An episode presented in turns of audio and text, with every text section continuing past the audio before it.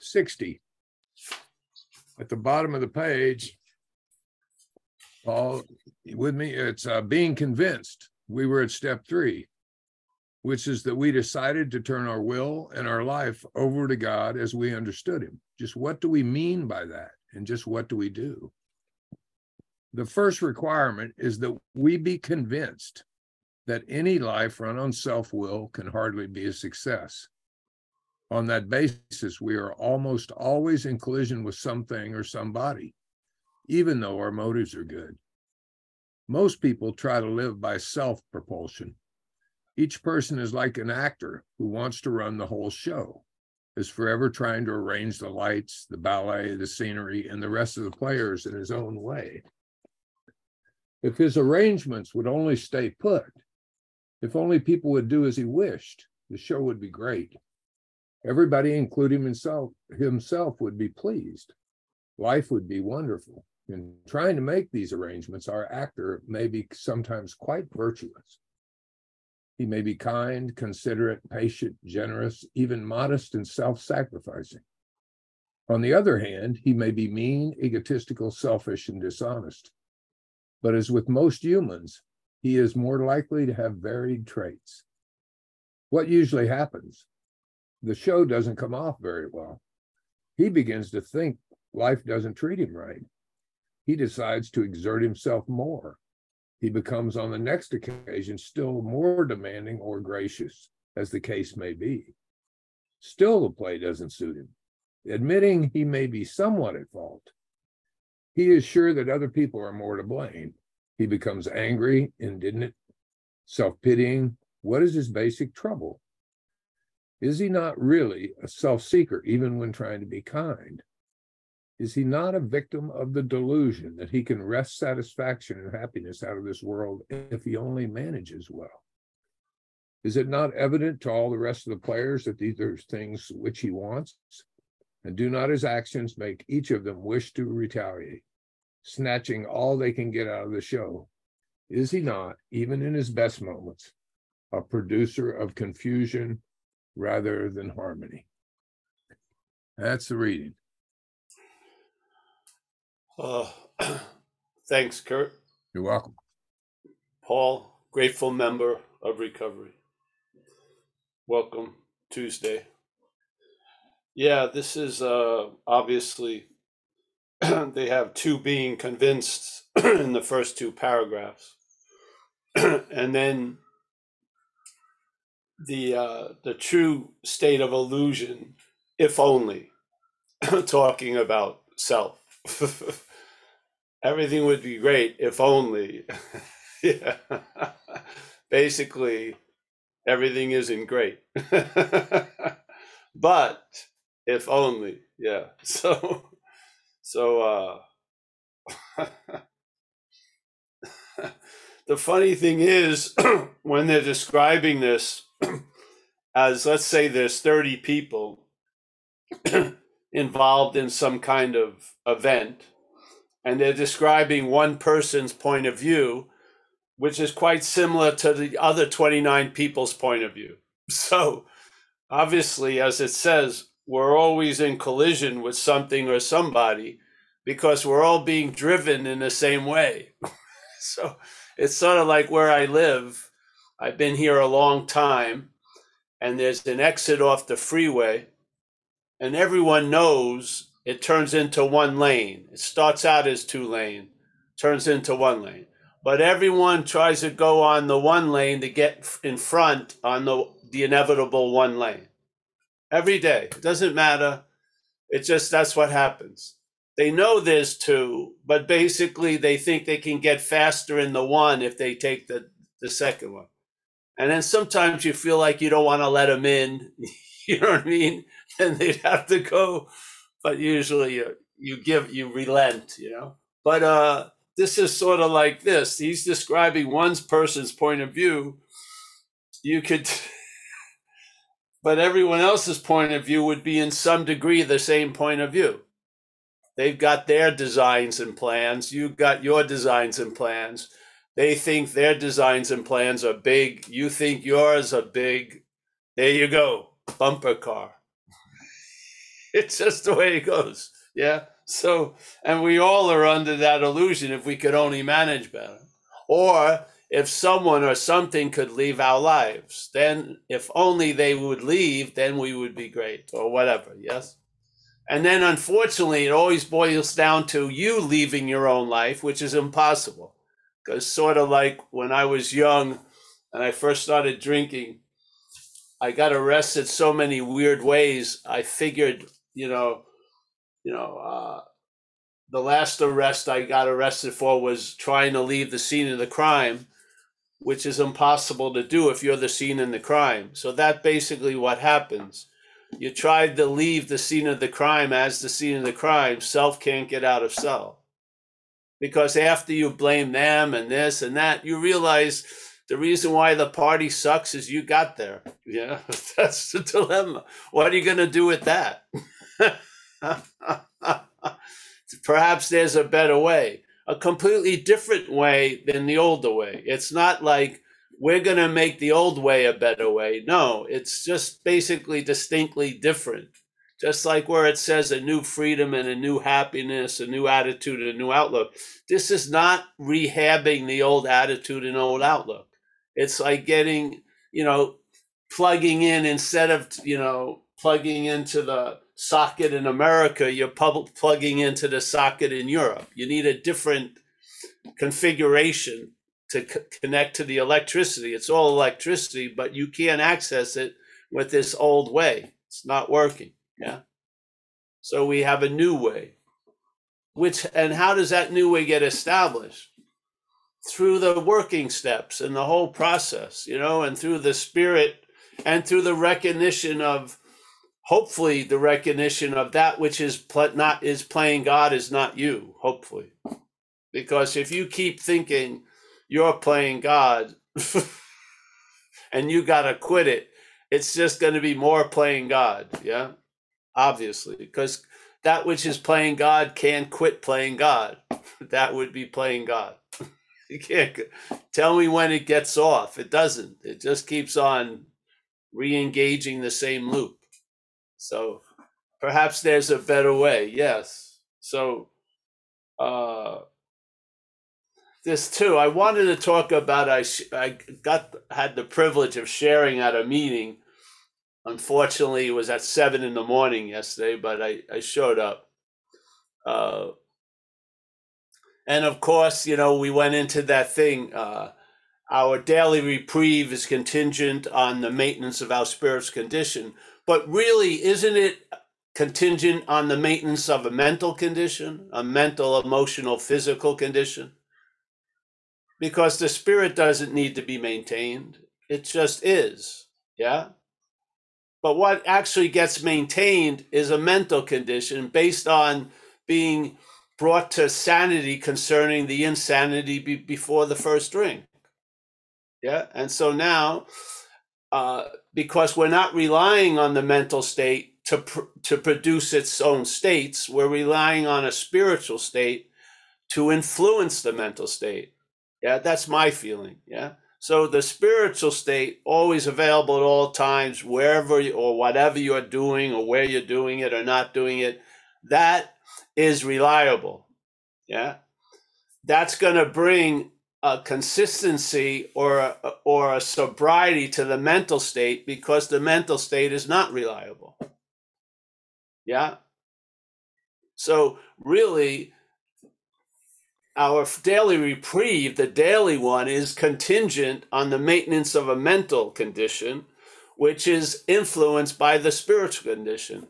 Instead of forgetting the spiritual condition and having the mental condition completely emphasized, yeah, perhaps there's a better way is trusting the infinite, which would be the spiritual condition, instead of trusting the finite self, which would be the mental condition. So the mental condition's not going to be based on the mental anymore. It's going to be based on spirit, sound, reliable. Yeah. And then you get into the habit of being sober.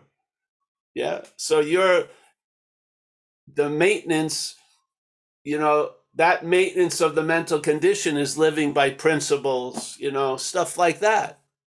And therefore, the mental conditions stay sober, basically, a day at a time for 34 years. The mental condition needs maintenance. It does, because it breaks down constantly. It reverts back to the same old way that it could, if only it could manage better. But the spiritual condition doesn't. The spiritual condition doesn't break down. It doesn't go through phases. It's not, hating things and then loving things. It's not a dualistic, like black and white, two sides of a coin type of thing, like the mental condition is. It's not of the mental condition. That's why it can have a great influence over the mental condition. So I think this is we have a way of life to maintain a sober mental condition. Yeah. Relying on spirit. I don't feel like I have to maintain the spiritual condition. I don't. Yeah. Most people who call me are not calling about maintaining a spiritual condition. They're calling about how to maintain or deal with a mental, emotional, physical, circumstantial condition. Yes? Which is all being interpreted by the mental. So I feel really the maintenance is the mental condition, and you better get into the right habits. Yeah, because a habit is an action without thought. You don't want the mental condition to have a lot to say about its mental condition. It's not gonna maintain a good one as the captain of that ship, so to speak. Yeah. So how many times does it have to fail? Hopefully, we all have had enough in these squares. Yeah. That we know any life run on self-will, which would be stemming from the mental condition, is not going to be successful. Yeah? Because it's too easily taken over, really. Yes? It's open to parasitical movements. It's open to anger. It's open to this. And one spurt of anger could tattoo you for the rest of your life. A lot of people in San Quentin, the prison around here, their rest of their life on an external level is based on an action that happened while they were taken over by anger. Yeah? And now they're suffering the consequences of that. I'd much rather be taken over by the spiritual condition, which brings about a certain stability to the unstable mental condition. And one thing that has been stable in my life is sobriety, 34 years. Yeah. It's amazing, really. Yeah. The mental state couldn't have done it, no freaking way. But the spiritual state has. And that is our solution. Yeah. So, yeah, this is, to me, it's very, very important. I think the quit playing God is really goes with the statement, self is what has defeated us. So self defeats us through its manifestations while playing God. That's, in that way, the self is the God that manifests in our life. Yeah. And by being in the act of identification, we take its manifestations ours. And there you go. That's the bondage of self. The bondage of self, let's say if I was traveling, on a train and I had one carry-on and I took the luggage of the person next to me with 4 fucking heavy bags, I would be bound to that luggage because I was identified. I owned it. I took responsibility for it, so to speak. Yes? And now I'm bound. It's going to affect my traveling the whole day because I got to take these 4 freaking things off and hide them or whatever. I remember my girlfriend and I, we'd be traveling. She tried to take so much carry-on. She was hiding the shit underneath other people's seats. We'd get on the plane in Asia and then she'd have shit in other people's seats all around the plane because she didn't want to pay for the luggage.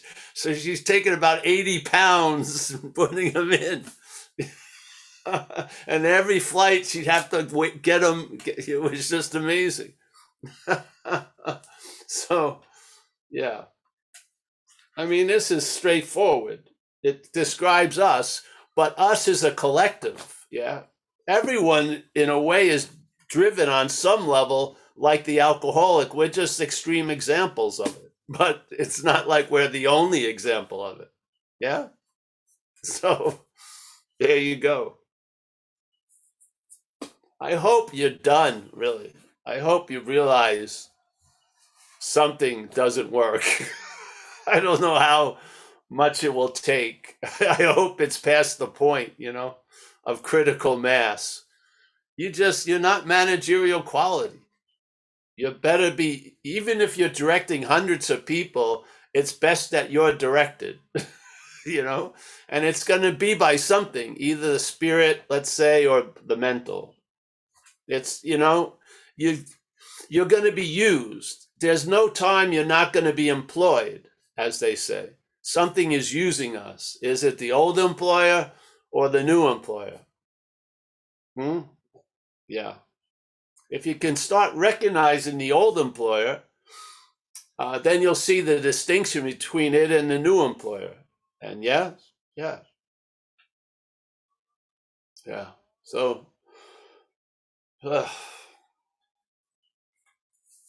yep, that's it for me today. We can go on and on. The quit playing God is the most important statement for me, because it's rooted in where the problem resides. Yeah. The elbow isn't playing God, obviously. Your bowel movement isn't playing God. Your intestinal tract isn't playing God. There's something in that defines the subjective experience here, this sense of uniqueness and reacting to the same thing in different ways based on the condition you're in that day. That subjectiveness is where the playing God arises. Yes? Mm-hmm. Yeah. If you keep thinking it's you and try to stop, that's just playing God. You have to hopefully see it as something other. And then you quit playing God. It continues to play God, but you quit it. And because you're the God juice, you start seeing through it's playing God, because it's not disguised by your light anymore. Yeah, your light is discerning information about it now, not fueling its little activity. Yeah. And hopefully what you see, you bring the step 6 and 7. Ask that shit to be removed or reconfigured or put to different use by the new employer, whatever. Yeah. And I found, in that attitude, everything has value, every freaking thing. Yeah. That's an incredible quality in your subjective experience, is to see that everything has value. You may not be able to get it, but it does, and you will sooner or later. Yeah. There's a statement out of the Course in Miracles, interesting book. You know, your greatest successes are your failures, and your greatest failures are your successes. It can go this, you know, it can go that. In a subjective dreaming, it can go that way. Yeah. Yeah. So thanks. Happy everyone's here. And thanks, Paul. Yeah. Anybody got any hands?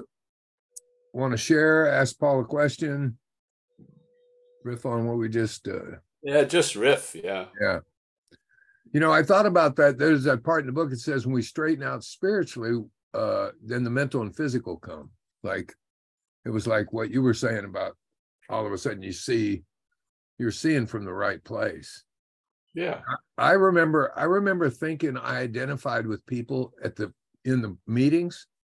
And one day I realized I don't identify with people in the meetings.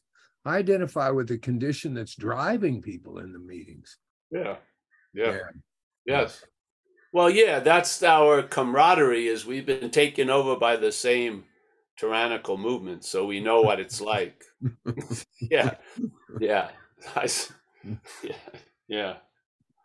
That's why, you know, one alcoholic can reach another, because we've lived under the same tyranny. Mm-hmm. It says very clearly, self, not selves, has defeated us. A singularity has defeated us, a singularity that does not have an infinite set of traits. It has very recognizable traits. If you do an inventory on it, you'll start seeing what it takes to be important in what you call your life. Its manifestations will be around that: resentments, anxiety, willing to do something that's wrong to get what you think is right. You'll see it. Yeah, so you'll recognize the patterns, and you'll recognize what it deems to be important, and then hopefully take that topic or category of your life and turn it over to the higher power. Yeah, that's the beauty of the inventory. You can see that thing that's invisible. You can see its footprints in your life, and its footprints are recognized in patterns. Yeah, and so you see the pattern of how self defeats you, because some of us, even though we were down and out, we had huge pride. So we were trying to save our face instead of our ass. Yeah. So you saw that when you did the inventory, a lot of your resentments was concerning self-esteem, pride, relationship to others. Yes. Paranoia about what other people were thinking, which is only what you were thinking other people were thinking about. Yes. And so you start recognizing the value system of the parasite. Yeah, what it deems important, while you're walking around with the story, what is important to you. There's something that really is delivering its importance into your life. Yeah, without us knowing it most of the time. So, but then when you do the inventory and you have some guidance, you'll be able to recognize it. And when you recognize those patterns, which keep coming up, you can bring on the 6 and 7. We have a perfect like conveyor belt. No ownership. Put it on there. Ask that other power or the power to reconfigure it. Yeah, it's sort of like, yeah, I'm entirely ready for you to melt all the gold jewelry and, you know, make it something else, basically. Yeah, all the value, good or bad, they're both values. In my life, I turn over to you and then make it with what you want. You know, it's basically the spirit of the whole 6 and 7. Yeah. So what's going to happen while you're living in life? You're going to see the patterns of self and how it defeated you in the past, hopefully. And by recognizing it now, the defeat won't occur. Yes. And, the self will definitely weaken when it can't produce the defeats it used to defeat. Yes. Yes, it does. It weakens. So that's when there's still a lot of loss of interest in it, which is really its death knell, so to speak, is loss of interest. Because it doesn't have any life of its own. It's us, yes? We breathe life into it all day. Our breath is used to give it life, so to speak. Now we can give that breath over to something else and have it used for something else. Yes? Yeah. I think it's really, really beautiful. And, you know, it's weird how most people look at life as a light and dark thing, you know, all the movies. It's a very dualistic thing. So we're using dualism to pronounce one aspect at the expense of the other.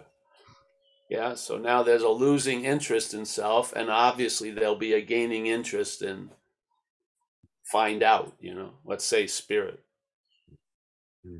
And then your life changes, obviously. Yeah, yeah.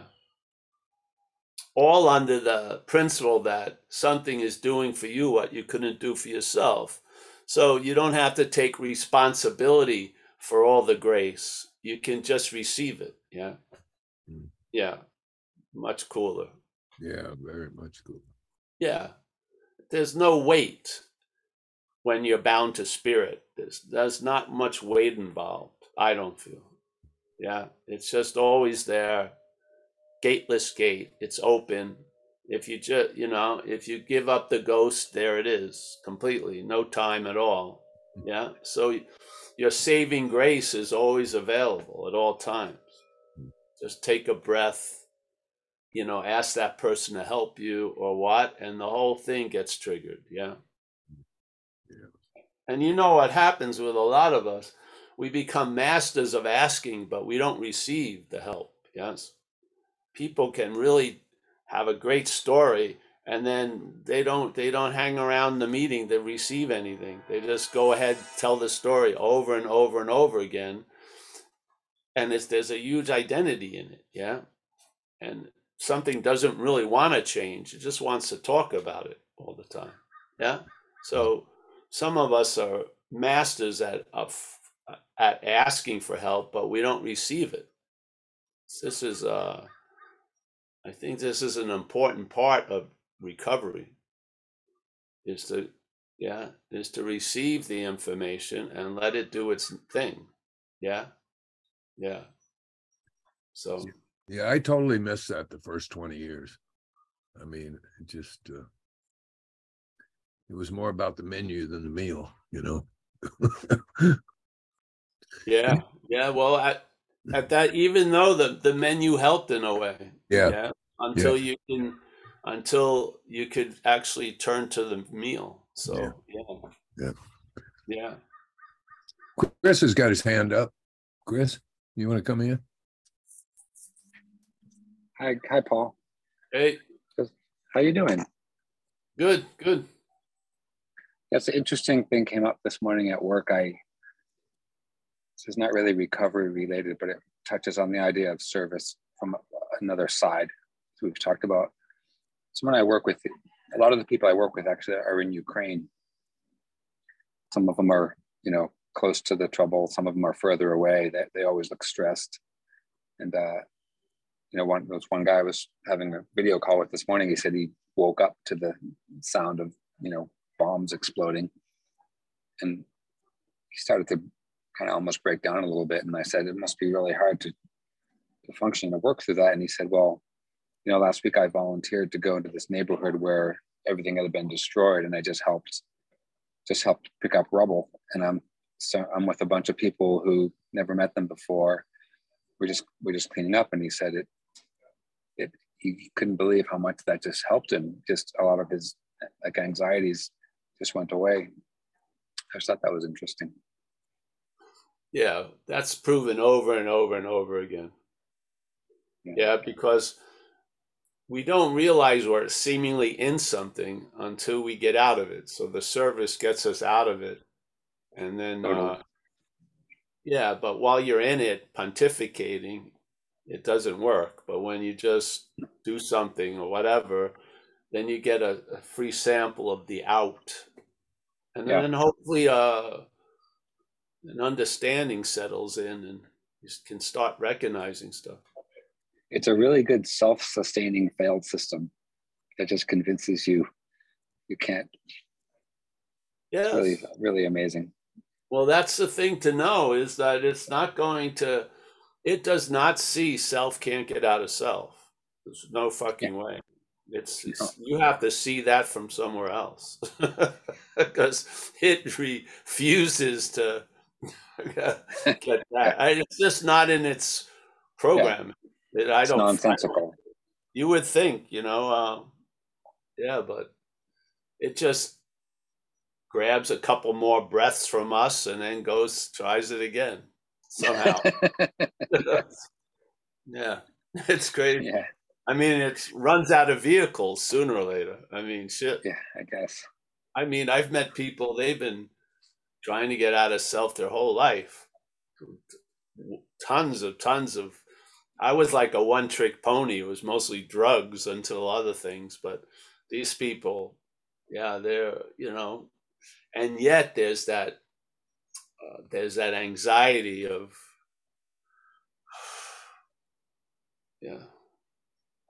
Yeah. It can be enjoyed. Yeah, service is, you know, part of the triangle. It's like it's a strange. I don't want to call it a denial of the non-existent self. It's somehow an active ignoring of it. Yeah, you get out of that orbit. that orbit, you know? It's just, yeah, you get pulled out. And then you realize, by being out, you realize what it is like to seemingly be in. You can't know what it's like to be in until you get an opposite, in a sense, a sample to realize, wait a minute. Yeah, because my experience with service over time was I saw a pattern of the relief. And the pattern was I felt bigger than I usually feel. Yeah. I felt, and when I felt bigger, I felt available to what was happening right then, not so available to the head's interpretation of everything. And that feeling of being available and big and present would keep being produced. And then one day I saw it, not from the self, but I saw it from the presence. So if I'm present and available, I'm of service. And that was a big shift, yeah. Because before, for me to be of service, I had to be doing service. And then something switched where I didn't see service from the one that needed to get out of itself, but from the presence that I am, that becomes available and obvious through the service. So it switched. I stopped looking at it from me, and I looked at the me from the presence, and I realized, hey, I'm always present. I'm always available. That's being of service. I mean, you're on. It's beautiful. Yeah. So, yeah, it was a switch. But because I saw the pattern of the relief over the years of doing service. I saw something that was the underlying principle of it. Yeah. Yeah, because it's counterintuitive in some ways. But once it's... Well, in the head it is. Yeah. The head, when you're looking at it from the head's point of view, most shit that works is counterintuitive the head, because it's not all about you.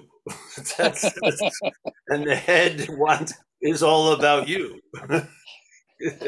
So it covers its inability to see shit by saying, that's paradoxical, or that's very, no, it works. That's why it's paradoxical. It's something that doesn't work. When it sees something that works, it can't get it. I wouldn't think it would work that way. Yes, and you will not think it will work that way. So get off that fucking horse. It's not going to come around. The program isn't like, it's not like AI. It's not growing. It's mechanical. It's not learning. It's mechanical. It doesn't learn. Yeah. It learns begrudgingly. But certain things are beyond its scope, which is, you know, it can't imagine everything without it. It's always being included. And you know, it's sort of like, eventually your vision falls upon it because you've stopped, you realize blaming others doesn't work. The if onlys don't work, none of this. So finally you realize, hey, maybe you are the problem, and then it's great because you're not the problem. Yeah, yeah, but not really. You don't get to you're not the problem, I don't believe, until there's an owning of you are the problem. Yeah, yeah, yeah. So, Thank you. So I don't think you, as the problem, you can leap over everything and be not the problem. I believe you go through. Without knowing it, you're the problem. Then you know you're the problem. And then there's a realization you're not the problem. Hallelujah. Yeah. Thank you. Yeah, yeah. Thanks, Paul. Al B. Jump in here, Al B. Anonymous Meshuggah not at an AA meeting. Convinced is my issue, convinced. My convincer refuses to be convinced. I actually looked up the etymology today.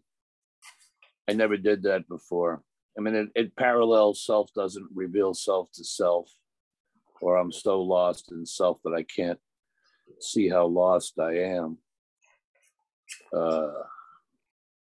My convincer is convinced that you're all convinced and I have a mustard seed of doubt, I'll flip it, you know. And I'm not here to debate or argue, quite the contrary. I'm here to become convinced.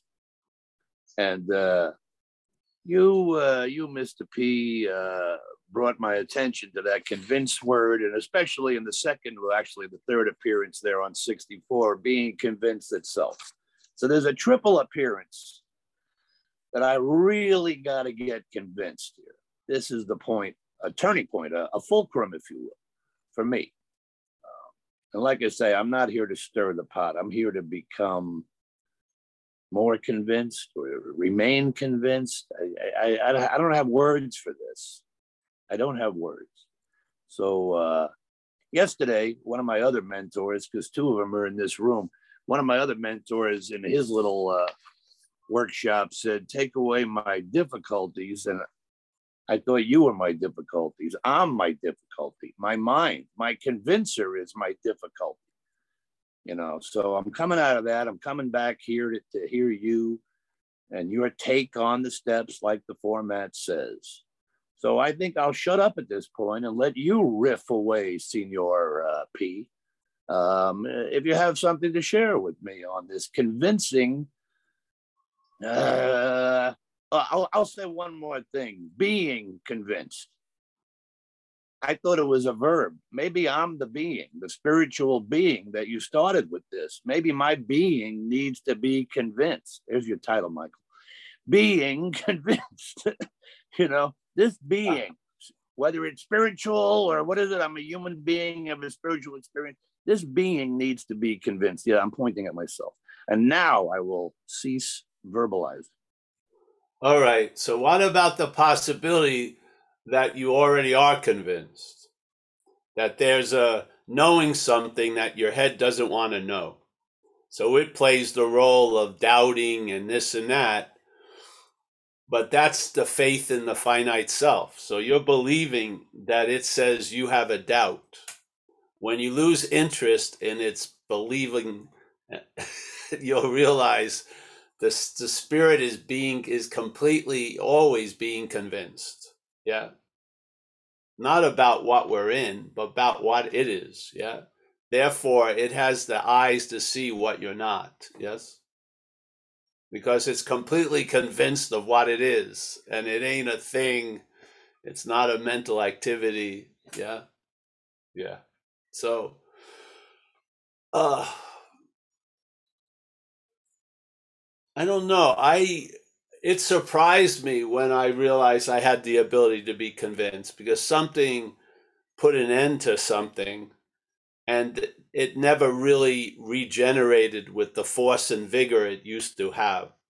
And it's been sort of subdued or dormant for 34 years, which is pretty damn good, because it was a lively fucking influencer.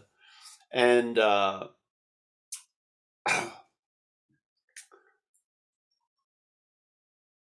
in a way, it rests in peace. Yeah. It's dead to me now in a lot of ways. Yes.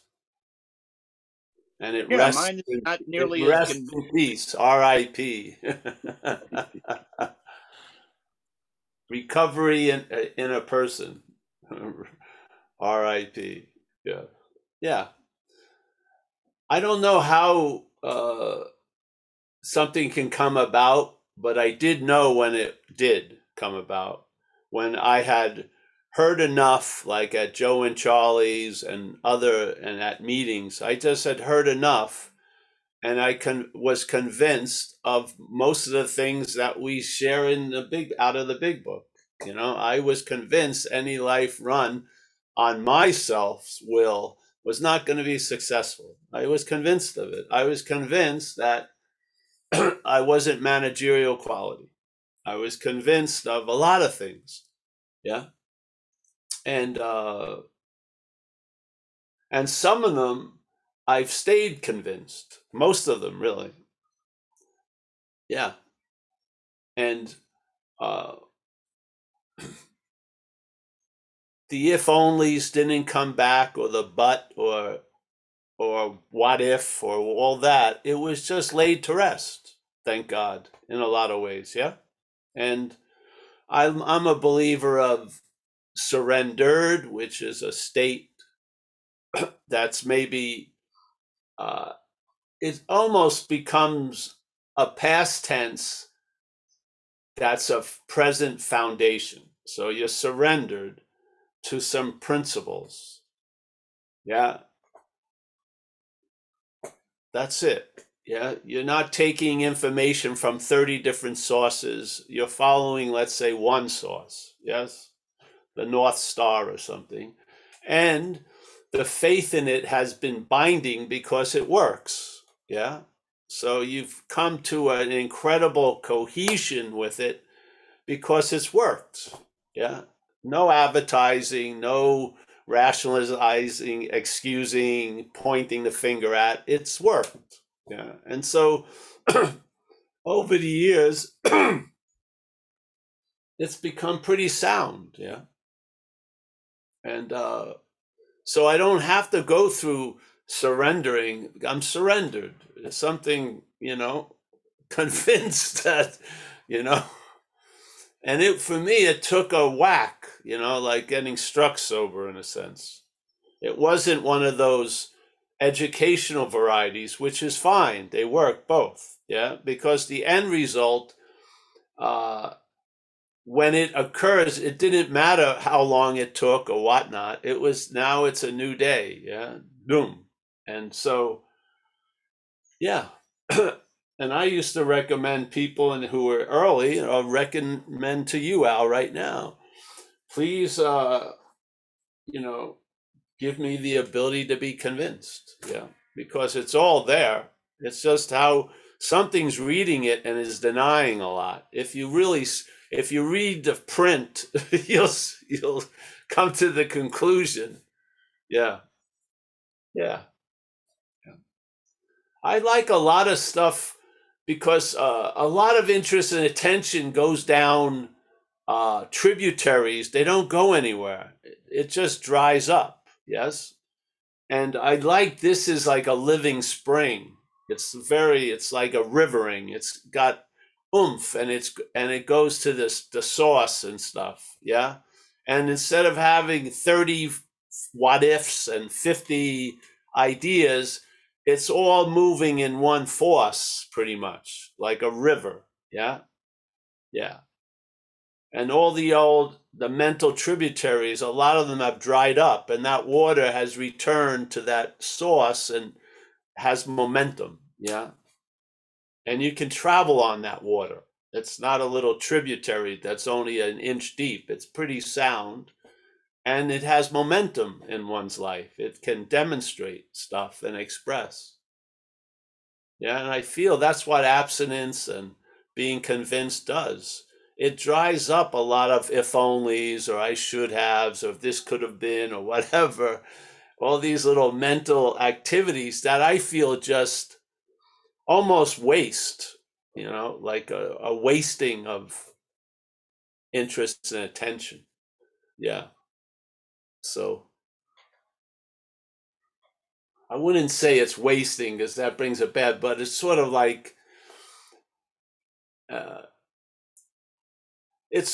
when you entertain the idea, I would have been a pro surfer when your leg has been twisted to a point where you can't stand up long. You know what I mean? You don't get on that boat and go down that tributary because it always has to run into the dried upness because you got run over by a car. Yeah, so you know what I mean? It puts an end to the whole little what if or but. Yeah, because you're facing life with the facts. Yeah, yeah. I feel the whole point was I was powerless and unmanageable. But I wasn't in agreement with that. When I got into agreement with that, it opened a lot of power up. But I was mostly in the denial of that fact. It was still a fact, no matter how much I was denying it, that I was not managerial quality and I had been taken over by something that no human power was going to change. Yeah. When I became aligned with that fact, those facts, by going to meetings and shit, life started to work a lot better. Yeah. I feel I'm still manufacturing misery. I'm looking at Tom's earnest eyes, and I'm still manufacturing misery. And what is it? The architect of adversity, because I love the fuckers. I love the adrenaline. I love the angst, man. I love that. Well, then just be accountable, and then don't yap as if you want it to change when you don't. Just fucking be accountable now. When the shit hits the fan, or it doesn't work, or you're not at peace, well, there you go. It's just like Kurt just said, you've read the menu and you ordered the meal. Now fucking pay the bill. And don't keep calling me that you'd like it to be different when you don't. Yeah. I like accountability. It keeps my phone bills down unbelievably. You know, just like, hey, you want to be fucked? Go ahead. Far out. Just don't call me. I don't want to hear about it unless there's interest in having a change. Yeah. So tell the truth. And it's not you, Al, either. It's the head that says that. The head says it loves the adrenaline. Just see what you're not. Yeah. And then you won't be beholden to its fucking, you won't be betrothed to it. Yeah. Yeah. You'll be able to go a different direction other than the one it likes to set. Yeah. It's a recognition of that which is talking as you to you isn't you. Yeah. That's how you lose interest in it. It's not Al. Yeah. Yeah. So, but hey, when people say they really want to get fucked up, go, great, go ahead. You know what I mean? So if you're really keen on it, you might as well. That's going to convince you for sure. If you want to get to the state of being convinced, yeah, go back out and use, you'll be convinced. It'll let all the air out of the balloon, won't it? You're like the adrenaline when you're sitting in the cell after being up 10 straight days on coke. You'll love it. Yeah, you'll just, and no one's listening to you. They're not getting you any water. You can't see the nurse. Yeah, you'll be digging it, bro. Yeah, I love this. I love the adrenaline. Yeah, sitting in the back seat with the little fucking fucking bars and the cops talking to you like you're a fish he caught in a fucking bucket. You're like thinking you're so special. Yeah, you're going to jail. No one's going to listen to you at all. No one gives a shit how much adrenaline's pumping.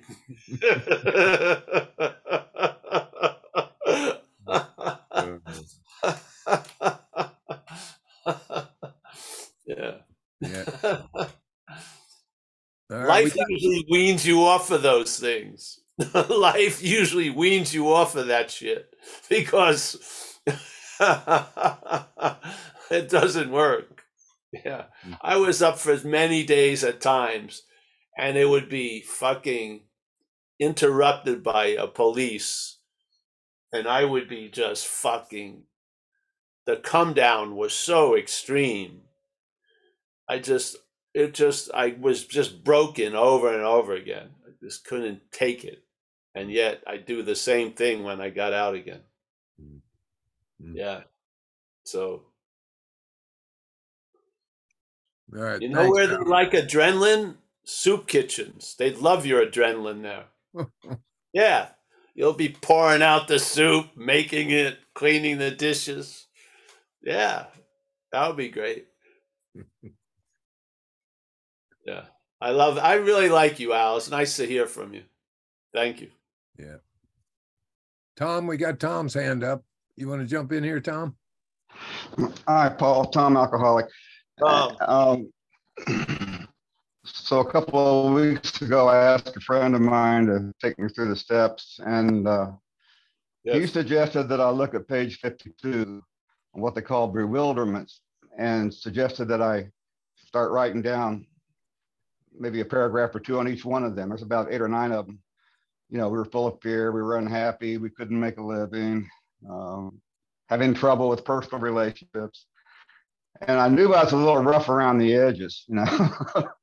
But when I started doing this, I mean, all I got to do is walk out here 50 feet to the guy building my shed backwards, and boom. And then run into his wife, and boom. And then I went to a gathering over on Lopez, and these are my old friends from, some of them were Oso followers and stuff like that, and boom, boom, boom. And I wrote about every single transaction. And I mean, I'm fucking crazy. I mean, nothing's satisfying. Nothing is satisfying. I'm in conflict with, in collision with just about everything and everyone. And you're not, which is the good news. And you're not. See, let it reveal itself as you, and then pull out the rug from underneath it. And it's not. Yeah. Yeah. That's the beauty of it, man. How are you going to see it? Sitting right here talking to you, I see it. I see that I'm not it. Yes, yes. So all that stuff that you wrote about isn't you. Hallelujah. Right. But it did convince me that self-will doesn't work. Great, yes. That's my point, I think, is that. And then he asked me to do something else, which no one's ever asked me to do. He said, well, what would sanity look like? And I just started that exercise this morning. And it kind of bothered me because I don't want to go into another dream projection of what sanity will look like, but it has a lot to do with neutrality, you know?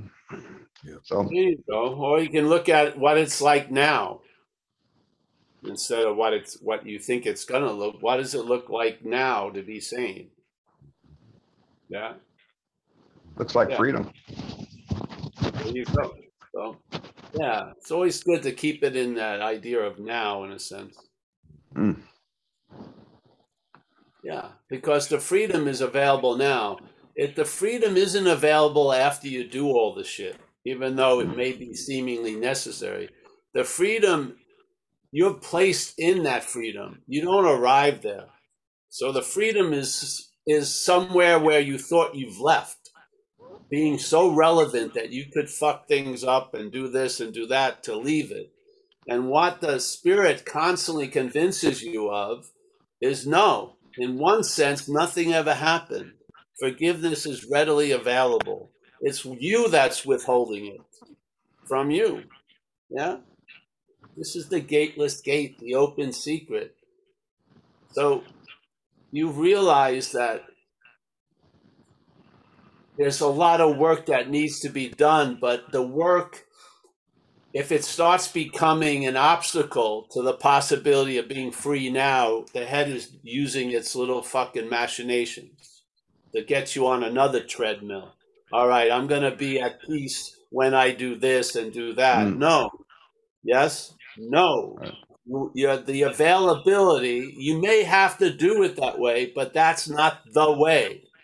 The way is always available at all times, right where you are, with no requirement necessary to be there. You are there. So yes, you do what you need to do to really realize you didn't need to do it, basically.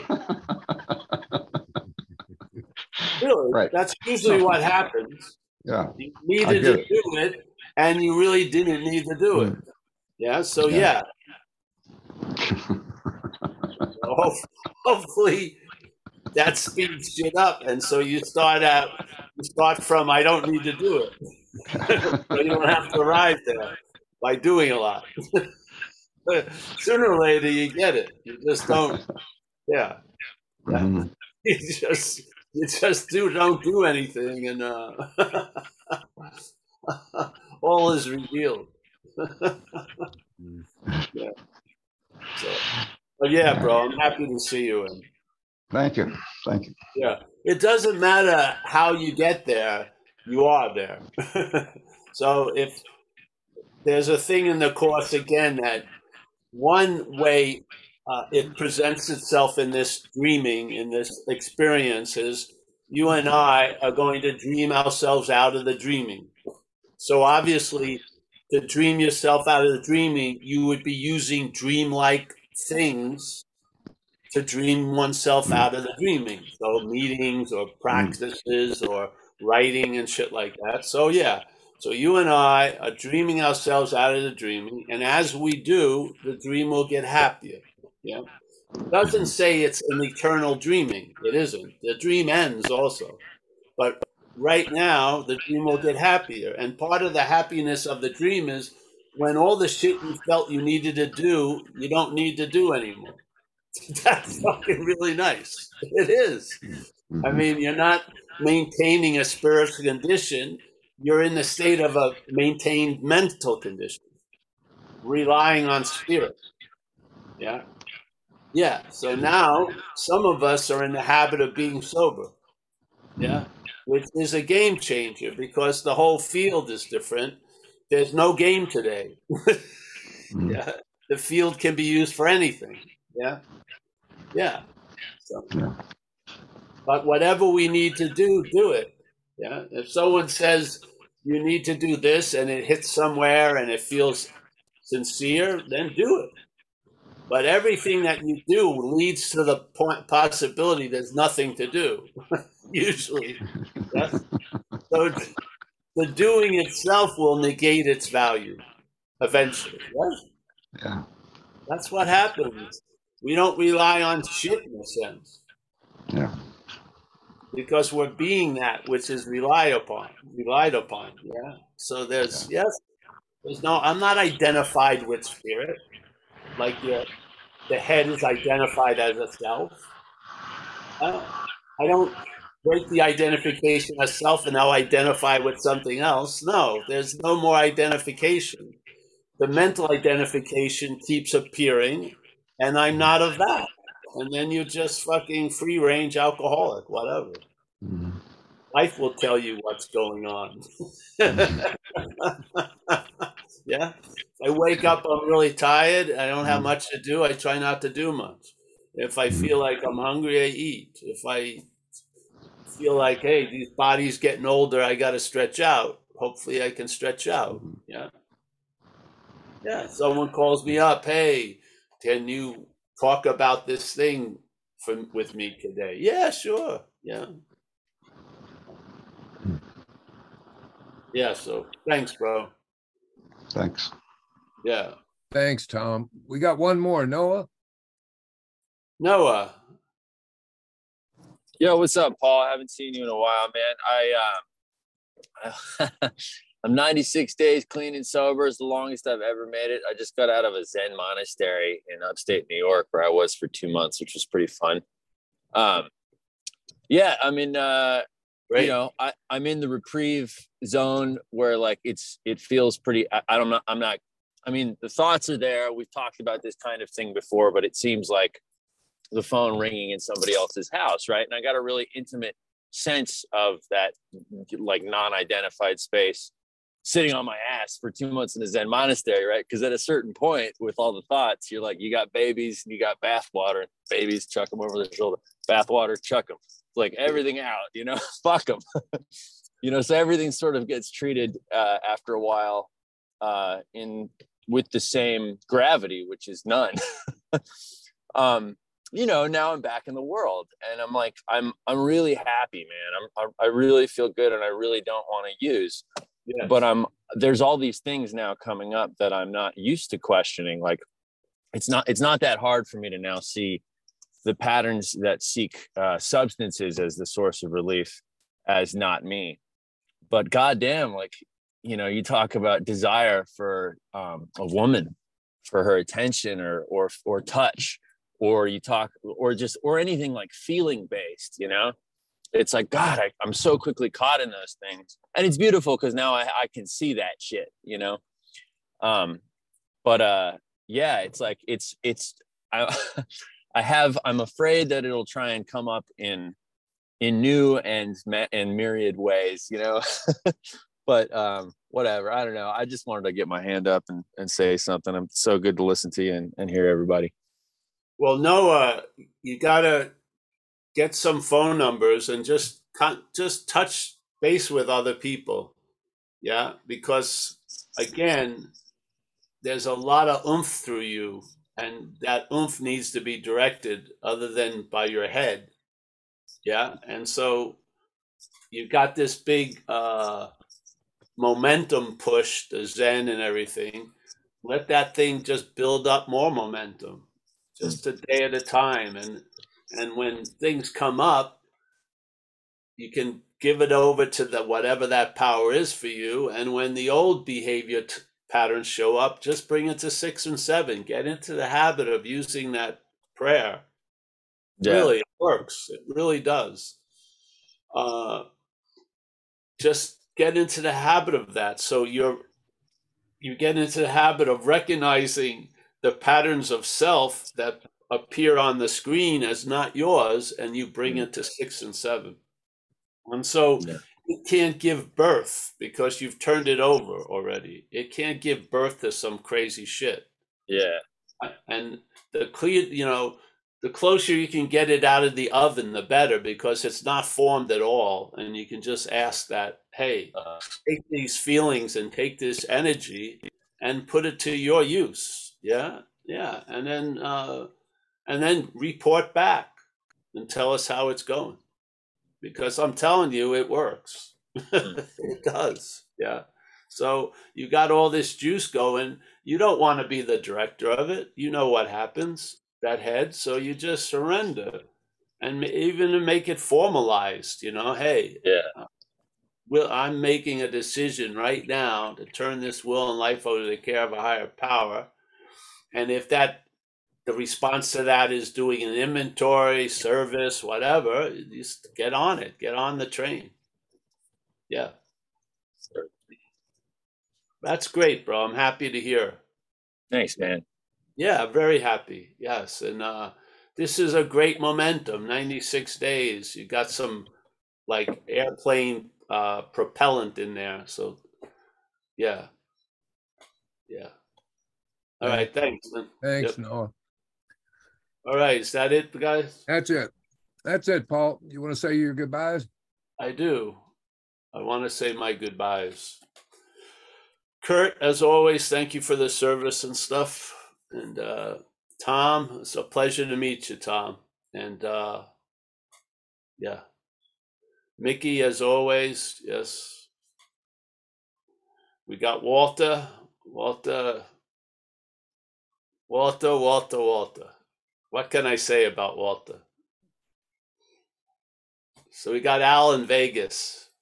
Al in Vegas, another character I like. Yes, all of us, I do. Stefan on Having Never Left, you see? Yeah. There's a lot of, on Having Never Left is very cool, really. It's got a good, Roman, my main man in Germany. John S. in Florida, yes. We got Maria. She graced us with her lovely presence. We got Gail, the pink cloud. She's getting her hair ready for, gonna be looking cool. Yeah. Plugged in. You're plugged in, yes. That's right. It can, those coils can hold a lot of electricity. There you go. Yeah, it's pretty good. We got Noah. There he goes. We got Michael S., Michael Stacy, Jack G. Oh, Jack G. Very nice, Jack. Whenever you resurface, we'll be here, bro. Can I give you a quick call after the meeting? Yeah, you have my number. All right. Yeah, let's make sure I put the phone on. Yeah, give me a call. I gotta see. Well, whatever. Nina, nice to see you, honey. You feeling good? Everything? Oh, great. Yes. Annette, there she is. I had the pleasure of meeting Annette down in Doylestown. We got Gil, very beautiful lighthouse. Lucas, Bruce, Conal McCarthy. Wow. That was my mother's name, Mary Margaret McCarthy. We got Oliver from Berlin. We got Sina, Dave B, Jesse. Hey, I have an announcement for today too. We have a talk at 4:30 Pacific time. It's going to be under our Zoom now, Zen Bitch Slap Zoom. We're not Awakening Together with Awakening Together anymore. So it's on Zoom. So I'm going to get up there for a few minutes early. So, and then someone's, I'm going to hope will co-host it for us so I can, yeah. So this is today at 4:30 and it will continue. I think it's on the website. Just hit the Zoom link, you'll come in. All right, great. Back to saying goodbye. We got Jess from Ireland. Jess, what a lasting impression she's made on us. Yes, very nice. Italy, I got tattooed by everybody. I've got a tattoo of everybody that was there. I do. It's a trip. I can feel it. So Dave B. and Mandy, I think. She may not be there today. Let's see if we got anyone else. I think that's it. So listen, thanks everyone. We'll see you later, hopefully, or whenever in the next few days.